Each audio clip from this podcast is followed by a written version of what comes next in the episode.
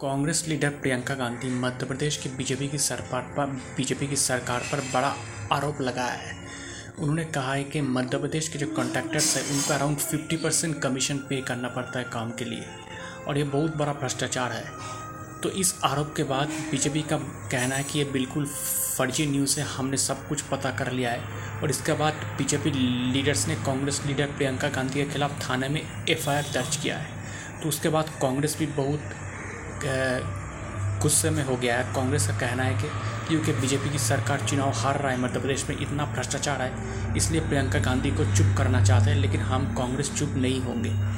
तो ये करप्शन वाला खेल जो है, ये करप्शन वाला जो मुद्दा है, ये क्या कांग्रेस को फ़ायदा पहुँचाएगा मध्य प्रदेश विधानसभा चुनाव में? देखना